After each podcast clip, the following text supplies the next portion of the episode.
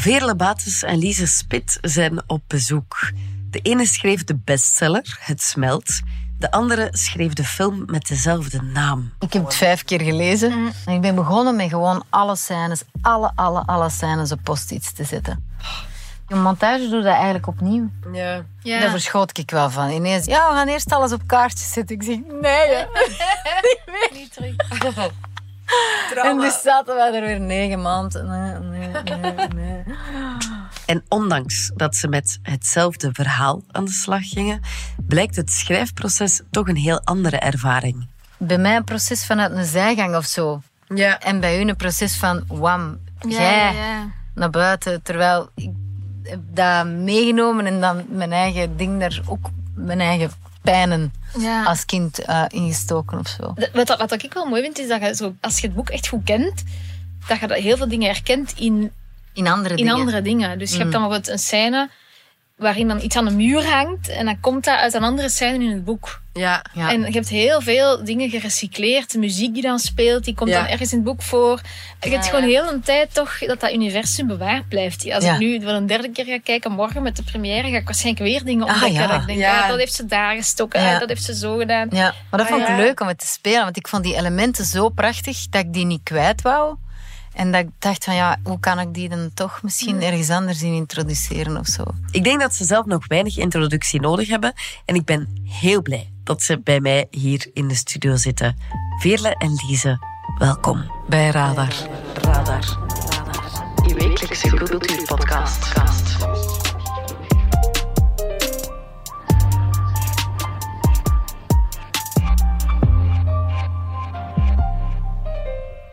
Veerle en Lise, hoe voelt het nu dat de film er is? Zucht. Eh, voor mij wel een, eh, een, een, een afsluiting van iets van een decennium. Ehm, Ja, want je hebt er jaren aan gewerkt, hè? Zeven Ja. jaar? Zes jaar? zeven, zeven in totaal. Ja. Ja. Eh, tot nu, hè. Of misschien is het dan tot nu al acht. Ik weet het. In 2016, april Tel kwijt. 2016 ben ik begonnen. Dus, eh, dus het is wel een, een, een, een opluchting ergens ook.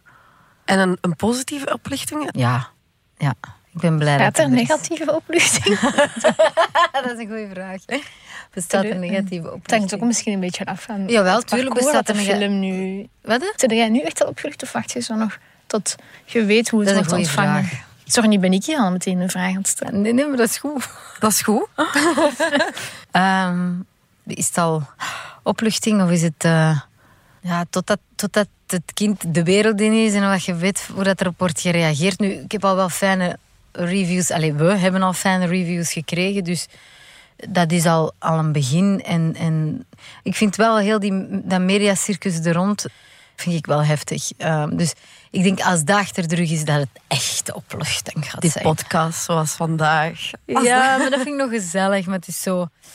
Ja, alles, alles bijeenhouden. Zo. Ik voel mij soms een herdershond. Soms zo. Oké, maar dan nog en dan nog. En, jij bent wel de mama. Ja, En je wilt dat dat heel goed je behandeld wordt. En je zit dus wel een beetje achter wat mensen aan. Ja. En hoe, hoe, belangrijk zijn die goede reviews voor jou? Ja, je kunt er niet omheen. hè. Als er slecht over je film wordt gesproken of ach, over, uw- over uw, uw maaksel, dan is dat niet fijn. Maar belangrijk, ja, ik vind het belangrijker dat, dat, dat het mensen raakt en dat ze geraakt naar huis gaan of zo. Allee, geraakt in de positieve zin wel. Hè. Dus ja, het is dubbel. Ja, en voor Lise, eh, want ik kan mij voorstellen dat het smelt ook eerst en vooral jouw baby was. Je won er ook een hele waslijst aan prijzen mee. Het is ook vertaald in meer dan tien talen. Hoe is het om dat verhaal dan verfilmd te zien? Ja, dat is wel speciaal. Voor mij is het ook wel een einde nu van een, van een klein tijdperk. Omdat ehm, dit een van de laatste dingen was die het boek nog... Of waar ik voor het boek nog een soort van op wachtte. Je hebt, ja, dat was al van in het begin duidelijk dat die film er kwam. Maar alle vertalingen zijn inmiddels verschenen en zo. En eigenlijk heb ik alle promowerk voor dat boek en zo is echt helemaal afgerond. Ik moet bijna nooit meer nog naar, een, naar het buitenland om, om een vertaling of zo hiervoor te gaan helpen in de markt een beetje aan de lezer brengen of zo. Dus het feit dat de film er nu is, is ook wel zo'n so- soort van het laatste wat er zo nog... Een remake, hè? ja. Maar dat, Maar nee, dus ja, ik, ik vind het wel bijzonder. Ehm, dat het, dat het, dat het een andere ehm, publiek misschien nog gaat bereiken dan dat een boek kan. Want een boek heeft altijd een beperkt, beperkter publiek, omdat het gewoon net iets um, hoogdrempeliger is om het helemaal te lezen dan om naar de cinema te gaan, denk ik. Dus je, je spreekt daarmee een ander publiek aan met het verhaal. Maar ik zie dat wel voor mij als twee losse gegevens eigenlijk. Ik heb het boek en de film en ik heb dat ook al heel vaak benadrukt in interviews dat het boek is mijn werk geweest en de film is, is velen naar werk. En ik, en het is gebaseerd op dat boek. En ze heeft dat boek gebruikt natuurlijk om haar, om haar ding, om haar verhaal te vertellen.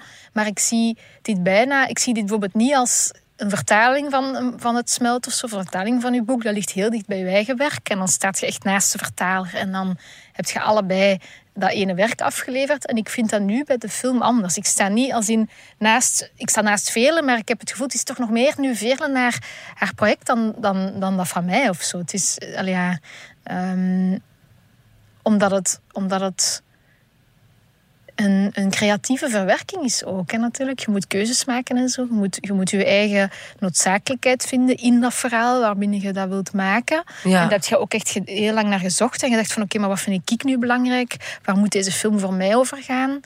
Ehm, dat is een zoekproces geweest ook en zo. En een, een, een, een intens en interessant proces. Dus ik, ja, ik vind wel, ik vind om over de film te praten, is voor mij, ja, ik, ik sta natuurlijk een beetje aan de zijlijn. Want ik heb, ik heb niet mee knopen doorgehakt. Dat heeft velen echt uh, samen met mensen met wie ze zich omringd heeft gedaan. Mhm. En had je wel tijdens het schrijven het idee van hier zit een film in? Ik heb dat nooit zo geschreven met het idee van ah, dan gaat het misschien verfilmd worden. Ook al ben ik zelf uh, van opleiding scenarist en, en heb ik heel veel vrienden in de filmwereld. Voor mij is dat scenario schrijven altijd een manier geweest om literatuur te schrijven. Ik ben ook die, die studies gaan volgen. Ehm, ik heb een audiovisuele opleiding gevolgd met twee um, afstudeerjaren, dus een, een, bachelor en een master scenario schrijven. En dat was ook omdat ik boeken wilde schrijven, niet omdat ik dacht, ah, dan ga ik daar films mee maken. Dus ik heb nooit bij het schrijven van deze roman gedacht, ah, als ik dit dan zo opschrijf, dan zit daar een film in. Ja. ja. En hoe hard uh, werd je dan betrokken in dat proces, Lise? Want uh, je hebt, zoals je zegt, een achtergrond als scenario-schrijver. En ik las dat de producent Dirk Impes tegen jou zei van... Tof boek, Lise, we willen het graag verfilmen, maar zonder u. Ja, ja. Um, ja Dirk Impens is nu ook niet meer de producent. Nee. Dat moeten we altijd ah, even duidelijk maken. Dirk heeft, heeft, heeft dat ge, ge, aangekocht, dat boek. En die mm. is een, een, een, jaar later, denk ik ongeveer, op pensioen gegaan. Twee jaar. Of twee jaar later. Ja. Um, en dan heeft hij dat project door, um, ja, gegeven is niet waar, verkocht, denk ik eerder, mm.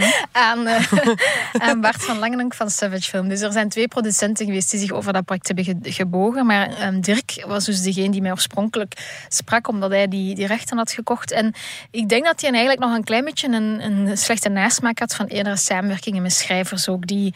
Um, zonder in detail te treden. ik zie veel hier al kijken.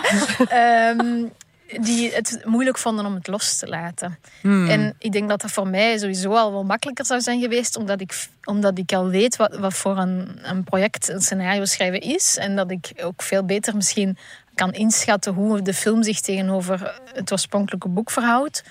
Um, maar hij zei dat wel, van of je doet het en je neemt de verantwoordelijkheid. En hij heeft dat wel eerst aan mij aangeboden, van wilt jij het zelf uiteindelijk graag doen? En dan zei ik van ja, nee, uh, dat, dat, wil ik niet. En dan zei je, oké, maar dan moeten we ook wel echt afstand doen van, van de auteursrechten. En dan moet het echt aan iemand anders geven. En dat vond ik eigenlijk wel prima zo hoor. Ik had nooit, ik heb mij daar nooit... Uh, ik heb, daar, ik, heb, ja, ik heb daar nooit spijt van gehad. Want ik ben kan, opgelucht geweest. Ja, ja, maar ik kan me wel inbeelden dat je tijdens het schrijven van Smelt... je hebt een hele wereld in je hoofd. Elke karaktertrek, zenuwtrek van een personage. Um, hoe is het dan om, om die wereld tot leven te zien komen in uh, de film? Komt dat dan in de buurt van wat er in jouw hoofd zat? Dat is een tricky vraag. um, nee, dat komt niet in de buurt, omdat het um, zo persoonlijk is wat je voor je ziet. En ik heb ook bepaalde dingen die ik niet voor mij zag. Um, dat is het gekke juist, dat ik bijvoorbeeld voor mezelf geen idee had van hoe Eva eruit zag, het hoofdpersonage. Of toch zeker niet de kleine Eva. In mijn hoofd, ja, dat is een ik-persoon als verteller. Dus je zit echt in het hoofd van Eva. En ik heb nooit ik zat in het hoofd van dat meisje en ik heb nooit nagedacht hoe ziet hij er aan de buitenkant echt uit. Dus heeft hij ah, lang haar, kort haar?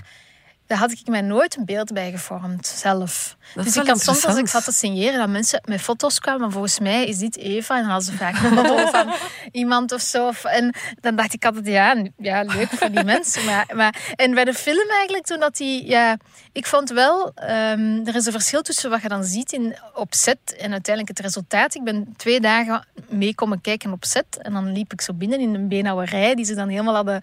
ehm, hadden ingericht. Allee, de setdresser had dat dan gedaan. En, en toen voelde ik wel echt iets van die sfeer. Zo, van die, hè, je hebt dan die Samsonworst in de etalage. En je hebt die, die, die slogans die daar achterop in de winkel hangen. En die Ja, heel herkenbaar. Dat vond ik wel zo, wow. Dan stapte, stapte ik dat universum, dat- het universum binnen van dat boek wel. Ja, Maar dan de uiteindelijke gezichten en, en, en de locaties en zo, ja, dat is zo specifiek. Als je het schrijft, zie je dat ook zo specifiek voor u. Dus niet van Eva als personage, maar van de ander had ik toch wel een klein beetje een soort van gevoel. Ja, dat dat, dat, dat is anders dan wat je daarbij voorstelt. Dat Ja. kan ook niet. Ik denk dat dat bij geen enkele lezer dat dat gaat kloppen. Maar je, je aanvaardt dat dat iemand anders zijn beeld is. En dat klopt dus eigenlijk ook wel. Of zo. Dat, dat kan allemaal naast elkaar bestaan. ja. Ja. En vond jij dat moeilijk, Vele, om daarmee aan de slag te gaan? Met een, een, een bestseller aan de slag te gaan? Is dat een cadeau geweest? Of? Eh, dat is absoluut een cadeau en tegelijkertijd natuurlijk een vergiftigd geschenk, zoals iedereen zegt. Maar ik wil ook nog wel even zeggen dat, dat tijdens het schrijven ik ook geen beeld had van wie dat Eva ging worden. Ah ja. Om, omdat je eigenlijk werkt met hetgeen dat u toekomt ook. En je werkt op den duur ook met heel veel mensen samen die ook allemaal hun idee hebben van hoe dat er moet uitzien. Ja. Zowel uw art director als uw cameraman, als uw kostuumontwerper. Iedereen heeft daar zijn idee over. En uiteindelijk hetgeen wat u toekomt, of hetgeen wat je in uw schoot geworpen wordt, wordt gelijk Rosa. Dat was ook niet, eh, zo had ik ze niet gedacht of zo. Maar zij was de perfecte eh, Eva uit al die castingen. Dus dan, je gaat ook wel werken met de dingen die je krijgt of zo. Met de ingrediënten die er voor u komen te liggen. Ja. Ehm, dus dat wou ik nog even eh, ook zeggen. Dat dat, dat, dat, ik, ik heb, toen ik het schreef, heb ik de film zo niet gezien of zo. En ik voel, ook een heel, ik voel ook een andere sfeer in de film zitten dan in het boek. M- Maar dat is niet bewust gedaan of zo. Dat is ook eigenlijk... Een film komt soms, en ik denk een boek ook, als je er lang genoeg op werkt, bovenborrelen of zo. Mhm. Dus Ja. zo alsof er een destillaat wordt getrokken en, en uiteindelijk dat destillaat op den duur doet dat zijn eigen werk. Hè. Het vuurken is aangemaakt, de ingrediënten zijn er en dan komt het er wel uit of zo. Ja. Maar dus het vergiftigd geschenk. eh, eh, iedereen zegt van ja, je moet alleen van half of of van minder, min, on- ondermaatse boeken eh, eh, films maken. Maar ja, ik vind dat ook zever. Hè, want als je dan ziet No Country for Old Men, hoe een goede film is dat geworden, hoe een goed boek is dat, The Road hetzelfde. Ik pak nu wel twee keer dezelfde schrijver. maar ehm, als voorbeeld, maar nee, ik, ik ik, ehm, ik heb dat met veel plezier aangenomen en ik ben ook een beetje overmoedig geweest, dat weet ik wel. Maar ik ben ook een harde werker, dus ik weet dat, dat ik het, het, het, het, het beste van mezelf gegeven heb Ja. ehm, om dit, om dit eh, als resultaat te krijgen. Want je zegt, eh, ik heb dat eh, met plezier aangenomen. Eigenlijk heb jij een simpel briefje aan velen gegeven met erbij... Wil je Nee, dit verfilmen? Het was, het was Dirk hè, die dat briefje had geschreven. Ja, dat heb ik niet. Nee, Ja, het was gedaan. Dirk zijn idee, denk ik, hè, om, om, om ehm, mij daarop te zetten als regisseur. Ja, Ja. ja. Dus het was hij die... Maar ik heb met hem Broken Circle Breakdown gemaakt. Ik heb ook eh, Code 37 met hem gemaakt. Dus we hebben heel wat watertjes doorzwommen samen. Ehm, en dus dat was, ja, dat, dat was het resultaat dat hij wel voelde aan mij van... Oké, ze, ze... Ik had dan ook tabula rasa meegeschreven. Dus hij voelde wel dat ik, dat, dat ik goesting had om te maken of, of wat. Vroeger in het proces... Allez, vroeger helemaal aan het begin van een proces... ehm, te komen te staan. Ehm, dus voilà. Hij wist wel meteen, Dirk, toen van dit moet een film zijn die door een vrouw wordt geregis- Ja. geregisseerd. Ah ja. Ja, dat had hij mij wel meteen gezegd. Van, ik weet nog niet exact eh, wie het wordt, maar het zal wel een vrouw zijn. Ja. Dat vond ik wel heel tof. En slim. Slim Ja. van hem. Zeker eh, in deze periode of zo. Vrouwen komen meer en meer aan bod. Je hebt meer vrouwelijke cineasten die toch anders kijken naar dat verhaal of die gebeurtenissen. En dat ook anders in beeld gaan brengen. Wat denk ik in dit geval en dit tijdperk zeer nodig is. En zeer Ja? belangrijk. Ja. Ja. Ja. Hoe had het er voor een man dan uitgezien? Dat weet ik niet, want je hebt natuurlijk verschillende mannen. Ehm, maar ik merk wel, als je kijkt naar de filmgeschiedenis, kijkt de man naar zulke... Want ik wil het natuurlijk niet, niet, niet te hard spoilen, maar naar zulke gebeurtenissen... ehm, op een observerende manier meer, op een afstandelijker manier, waardoor het risico loopt eh, iets, iets eh, opwindends te krijgen. En ja, Ja, terwijl het alles behalve... alles behalve dat En mag zijn ja. of worden voor een kijker. Want eh, voor wie het verhaal nog niet kent, kunnen jullie even, even scheppen waarover het gaat? Grappig, omdat als ik het boek zou, zou eh, pitchen, om het zo maar te zeggen, zou je misschien wel bij iets anders uitkomen dan als Ja. je de film pitcht. Ah, maar dat is misschien interessant. Ja, Pitste ja. jij een boek? Dan kijk ik het een beetje. Eigenlijk, de, de, de, je hebt eigenlijk voor, voor het smelt, voor het boek, heb je twee verschillende pitches. En de eerste pitch is meer de plot pitch. Dat is ja, een vrouw die, die rijdt ehm, terug naar haar geboortedorp met een blok ijs in de kofferbak van haar wagen. En ze is van plan om een confrontatie aan te gaan met het dorp waar ze een paar jaar geleden is ehm, vertrokken. Ehm, Hetzelfde pitch als de mijne. ja.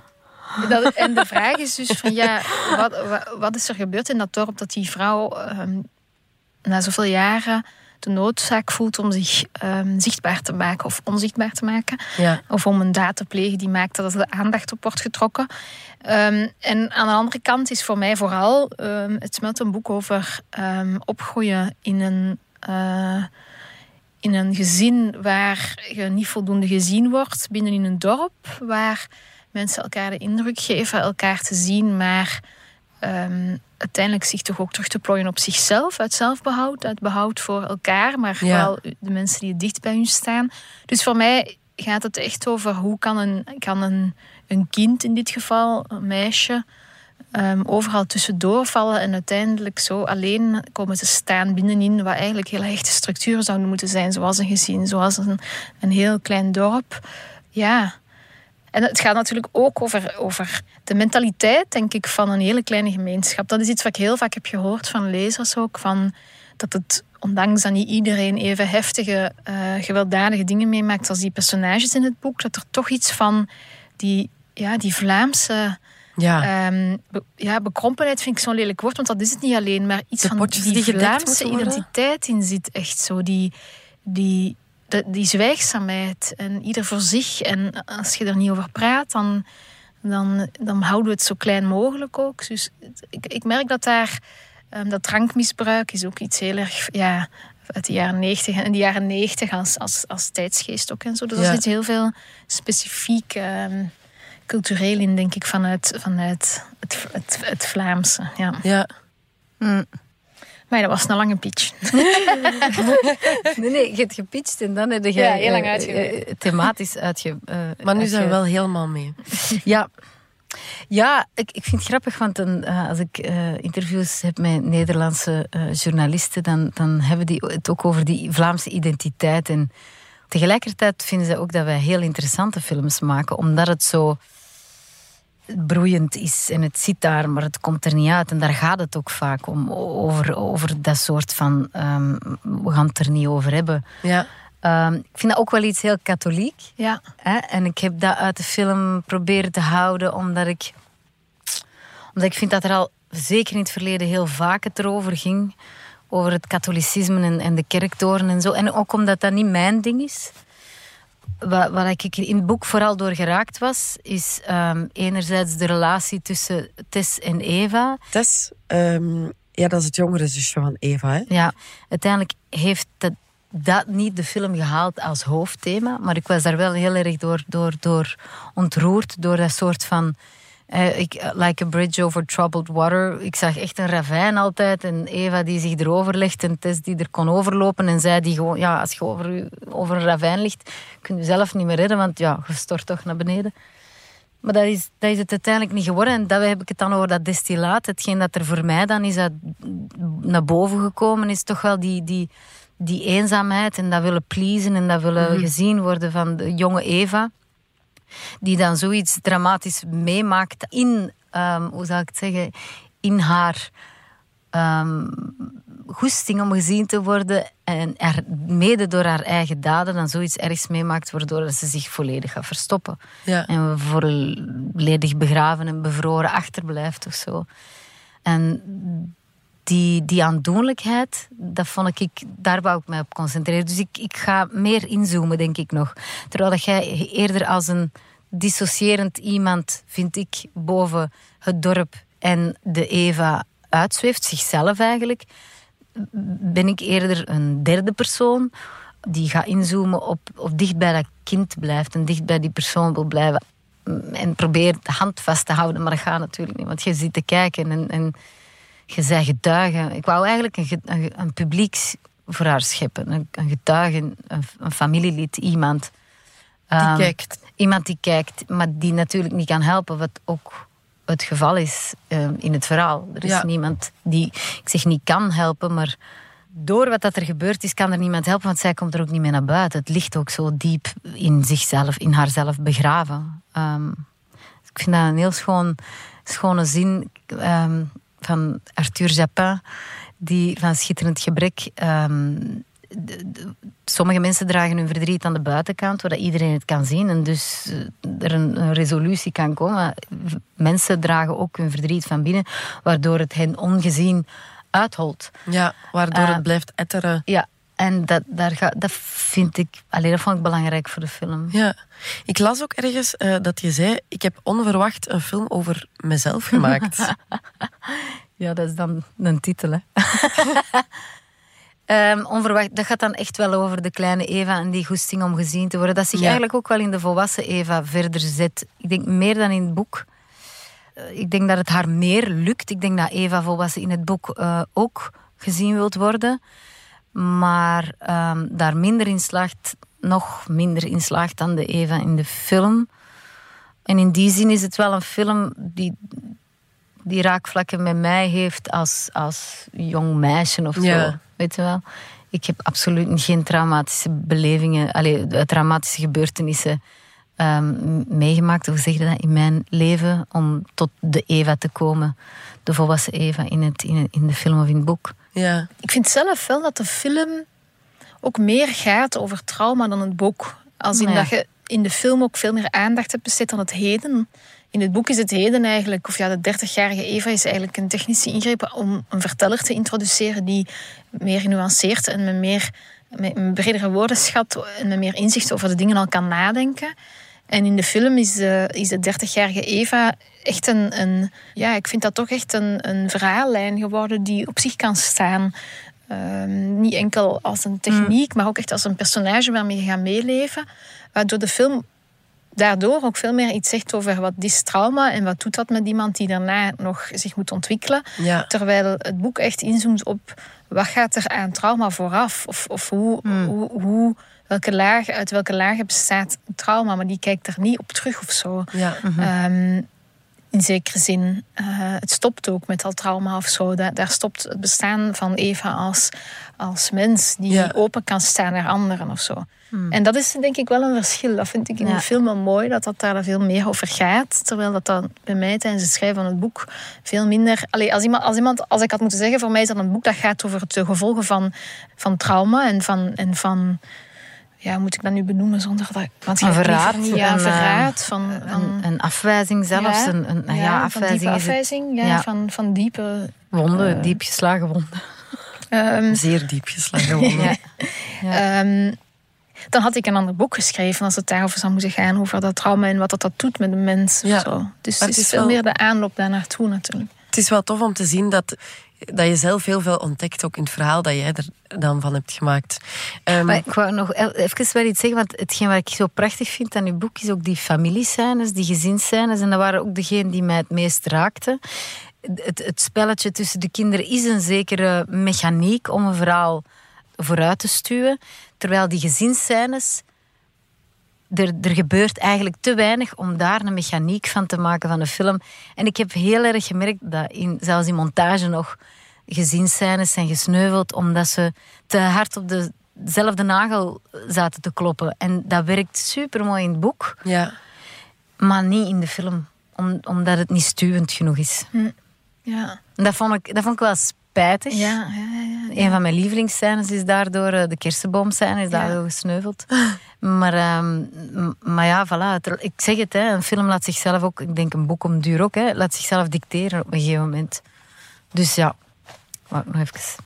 Ja. Ja. Ja, normaal zien we jou ook op het scherm als actrice. Nu zat hij natuurlijk achter de schermen als regisseur. Op zich is dat al nieuw, maar eh, alsof dat ook niet genoeg was, heb je ook nog eens het schrijven van het scenario mee voor jouw rekening genomen.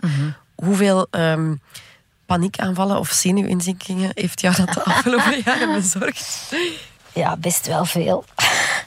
Ik kan me echt nog een moment herinneren dat ik thuis in... En ik, hier zeg ik dat graag bij geschreven pers niet, want dan maken ze er altijd iets verschrikkelijks van. Komt dan die kop weer boven. Ja, dan zien we mijn eh, kop dit niet, wordt de stem titel, hè? horen ze niet. Dus dat, eh, is dat ik echt bijna letterlijk tegen de muur naar beneden gleed. Op de grond met mijn, met mijn poep. En dat tegenover mij Geert in de zetel zat. En dat ik zei...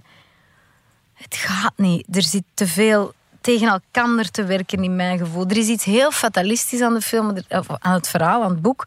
Er is ook iets heel vitaal.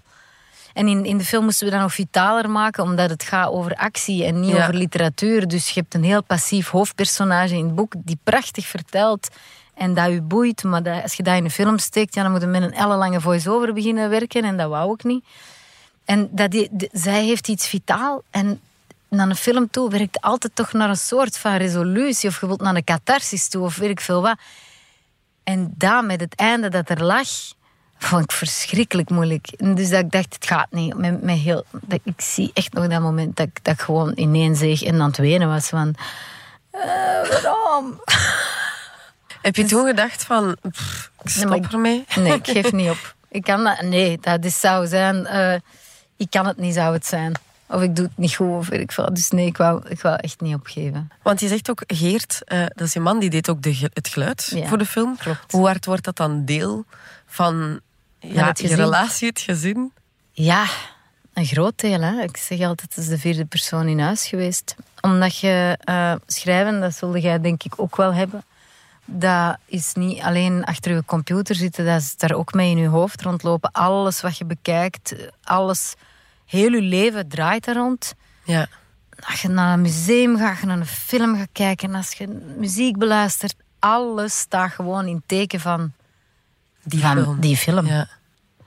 En dat, is dan wel, dat, wordt wel, dat wordt wel veel of zo. Vandaar opluchting, ook ik kan het loslaten of zo. Ja, en ik denk dat jij dat ook, als je een boek schrijft, dat dat ook daar. dat- Ja, maar dat is niet zo echt een vierde persoon, omdat, je daar eigenlijk, omdat ik als schrijvende daar niet heel veel over praat met Ah, anderen. Ja. Dat is meer een soort van ehm uw verstrooidheid of uw, of uw privé-tijd, Mm. uw, uw, uw intimiteit met uzelf wordt daar volledig door opgesloopt. Ja. Dus elke seconde die je doorbrengt zonder dat je met iemand anders over iets praat, zet je in gesprek met, met dat werk. Ja. Ehm, maar ik praat zelden dan met, met vrienden of zo over wat, waar ik letterlijk mee bezig ben. Ah, ja. Nu heb ik ook eigenlijk al twee jaar geschreven aan mijn nieuwe boek. En heeft nog nooit iemand iets gelezen. Nu pas voor de eerste keer eigenlijk gaat iemand beginnen lezen. Dus dat is een heel intiem eh, ontstaansproces. Er zijn zelfs schrijvers die een heel boek helemaal afwerken en dan pas voor de eerste keer iemand dat laten lezen. Terwijl bij een film moet je veel meer verantwoording afleggen van wat je aan het maken zet. Omdat je, als je hem wilt maken, moet je het geld Steun klaar krijgen. hebben als je Ja. scenario af is. Dus je moet voortdurend pitchen en vertellen en promoten. En, En toonmomenten. en je producent erin betrekken. Niemand.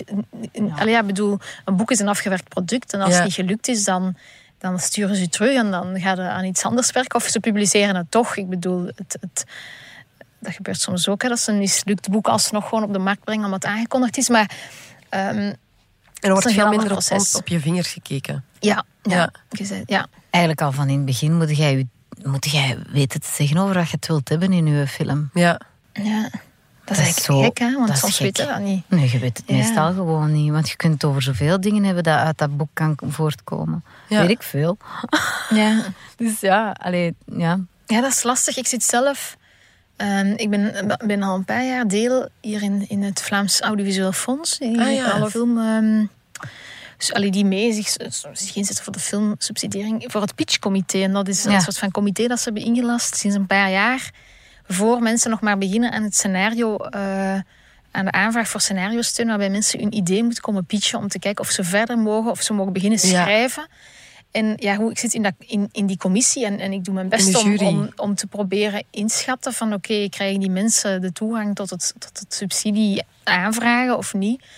Ehm, maar hoe moeilijk het... Allee, dat is dan omgekeerde wereld. Hè, dat je eigenlijk voor je iets gaat maken... al moet kunnen vertellen aan anderen waaruit dat bestaat. En, Ja. en zo, dat is, dat, is, ja, dat is niet gemakkelijk. Maar ja, het gaat ook om Veel geld. veel geld. Ik Veel bedoel, dat is het lastige ja. aan film maken. Dat je Ja. het niet alleen kunt doen en dat er heel veel... ehm, Ja, je kunt wel op je zolderkamer ook blijven zitten. En, eh, allee, dat kan, hè. Je kunt op je zolderkamer zitten en het alleen doen, maar... Nou, ik weet niet waarom dat het dan voor scenario... Ja, Je hebt voor een film natuurlijk ook wel je personages nodig. En je, je acteurs en je team. tuurlijk, maar dat komt pas achteraf. Hè. Dus Ja. ik heb het gevoel dat je als schrijver het eerst moet maken voor bent. Terwijl scenaristen, die gaan dat studeren, die zijn scenaristen en die worden daarvoor betaald. Veel te weinig ook tegelijkertijd. Het vervelende aan films maken is dat niemand dat zelf kan betalen. En, Ja, en de producent is niet zoals een uitgever dat hij een fonds heeft en geld heeft om dat boek uit te geven. En zo probeert een winstgevend bedrijf te zijn. Die hebben die subsidiëring nodig. Ja. Dus je moet voortdurend van in het begin verantwoording afleggen voor waar je al dat geld voor nodig hebt. Ja. Ja, dat is toch nog anders. Dus dat maakt u minder vrij, denk ik echt. Ja. Vandaar dat, dat, dat literatuur zo'n ideale wereld is. Ook omdat je nooit, als je een vliegtuig laat overvliegen in een roman, moet je Ja. nooit nadenken, kunnen we dat betalen? Allee, je bent zo vrij om alles te bedenken wat Ja. je wilt. En in een scenario moet je eigenlijk, Ja, als je dat schrijft, je kunt dat wel opschrijven met elk, elke zin die je opschrijft met iets dat door de lucht vliegt, kost gewoon eh Ja. je En dan moet budget. jij ermee aan de slag. Ja, scenario of zo, daar is niet af. Hè. Het, het is pas af als de film af is. Dus dat wordt nooit als af iets bekeken, hè? Ja. een scenario. Dat is een middel tot, Ja. Ja, om klopt. tot iets te komen. Om, om eens in te zoomen op de personages, want eh, eh, het personage Heb Eva... jij de film gezien? Ja, ik heb de film gezien. Ik vond die heel straf. Dank u. Ehm, het personage Eva vond ik ook heel sterk gespeeld. Door enerzijds ja, Charlotte Bruyne, die de volwassen Eva speelt. En dan Rosa Marchand, die de jonge Eva vertolkt. Ja. En ik vond het heel straf ook om te zien hoe die twee zo'n eh, fysieke gelijkenissen vertonen. En dan vroeg ik me af, op welk moment wist je, dit worden mijn hoofdrolspelers? Ja, sowieso wou ik eerst de kinderen casten, omdat dat het moeilijkst te vinden is. En dat zijn lange processen, want ja, je begint met 2500 kinderen die een video kunnen insturen. Die zie je dan allemaal. Allee, dat is verdeeld werk. Het is niet dat ik ze alle 2500 gezien heb. En dan eh, slinkt je, je gaat in een trachterbeweging naar je vijf kinderen toe. Ja. Vijf hoofdpersonages. en de eerste die uit de bus valt is Rosa sowieso, want dat was het belangrijkste. En daar rond gaat het dan de rest ehm eh, casten. En ja, ik had natuurlijk Rosa als kind als voorbeeld. En dan gaat op zoek van, ja, oké, welke acteurs bestaan er, actrices bestaan er die op haar zouden kunnen lijken. Waar ik bewondering voor heb. En voor mij viel eigenlijk Charlotte vrij rap uit de bus. En het grappige is dat Rosa met haar gezin ook aan het nadenken was wie zou mij kunnen spelen. En die hadden ook aan Charlotte gedacht. Maar Ja, maar Ja. En dan had ik ze samen in de ruimte gezet en ik zag het wel gebeuren, maar dan moet je weten, dan komt er nog een, een, een styling moment waar dat je eigenlijk Charlotte vooral naar Rosa toe beweegt. In uiterlijk, en dan gaat het over de wenkbrauwen zachter maken, allee, eh, toch ontkleuren en meer naar rosa toe halen. Ah, De krullen, de prachtige krullen Ja. van, van Charlotte Helemaal eruit stijl. halen, stijl, stylen en zo.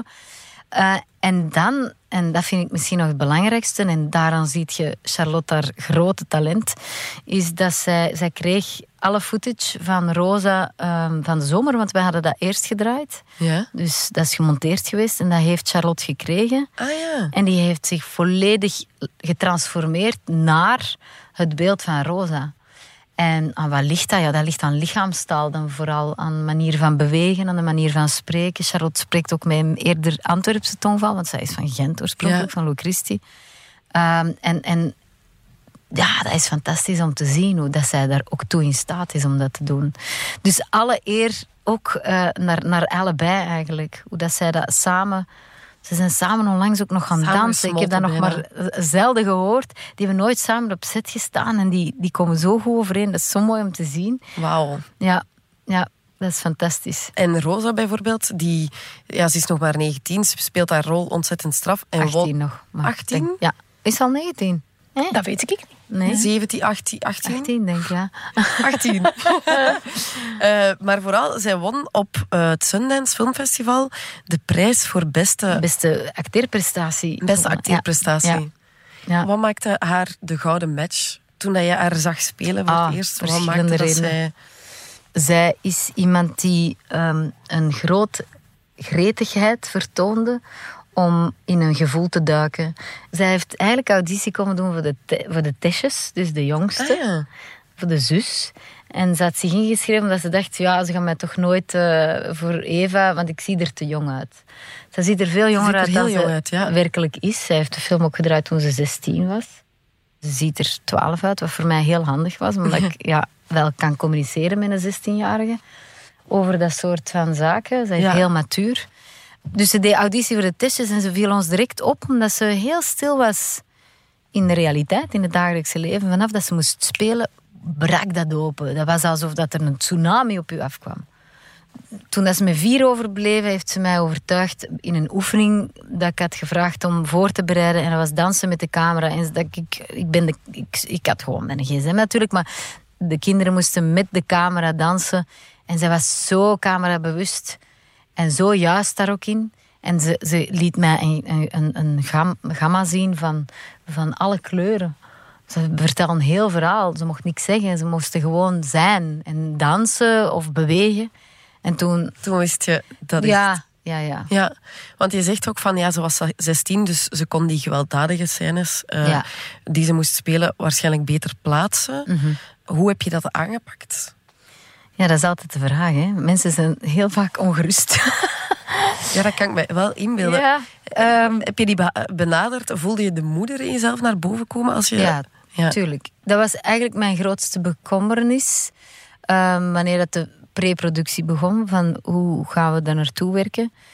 Sowieso hadden wij al heel veel workshops gedaan. Want we hebben audities gedaan in, in de vorm van workshops. Dat wil zeggen dat de kinderen per groep, per rol, een dag kwamen. Op den duur kwamen alle rollen bijeen in groepen. En dus er was al een groepsfeer vooraleer dat eigenlijk de cast werd gekozen. De Ja. uiteindelijke cast van vijf kids. En dan is het een kwestie van veel tijd met elkaar doorbrengen. Ehm, we zijn ja, op weekend geweest. Elke zondag kwamen we samen een hele dag om les te geven in spel op alle vlakken. Sowieso was er ook een traumatoloog verbonden aan het project die in een heel vroeg stadium al de, samen met de kinderen en de ouders het eh, scenario met mij erbij hadden doorgelezen Ja. sommige kinderen ook eh, begeleid daarin in privé-sessies. En dan op set zelf, de dag zelf van de moeilijke scène, was zij ook aanwezig. Eh, omdat zij ook weet hoe dat ze dat moet aanpakken. En dan haalden ze de kinderen altijd uit de setting, Ja. uit het decor, weg van hetgeen dat ze gespeeld hebben. En dan deze bewegingsspelletjes, of, of, of Rosa moest. eh, ehm, de, de tien best geklede mensen van de set opnoemen. Je kunt ook Tetris bijvoorbeeld. Het gaat eigenlijk erover dat een emotie die niet van u is, sowieso al zich niet gaat installeren in u, In uzelf. In, in uzelf. Ik denk dat het belangrijkste was, is dat er vertrouwen was tussen de kinderen, dat er Ja. echt vriendschap ook was, een heel open relatie was. En, en dat ook heel die crew, hoe die gekozen zijn. Ik ben ook blij dat ik ze allemaal. Dat, dat ik ze mocht kiezen gewoon. Want dat is ook niet altijd het geval met co-producties, waar je dan iemand uit Holland en iemand uit weet ik veel wat moet gaan kiezen. Ja. Ehm, dat ik die heb kunnen kiezen. Dat het allemaal heel warme mensen met de juiste focus waren. Die, die, die ja, dat, de, de fragiliteit van dat onderwerp en van die gasten ook begreep. Ja. En er ook was voor hen.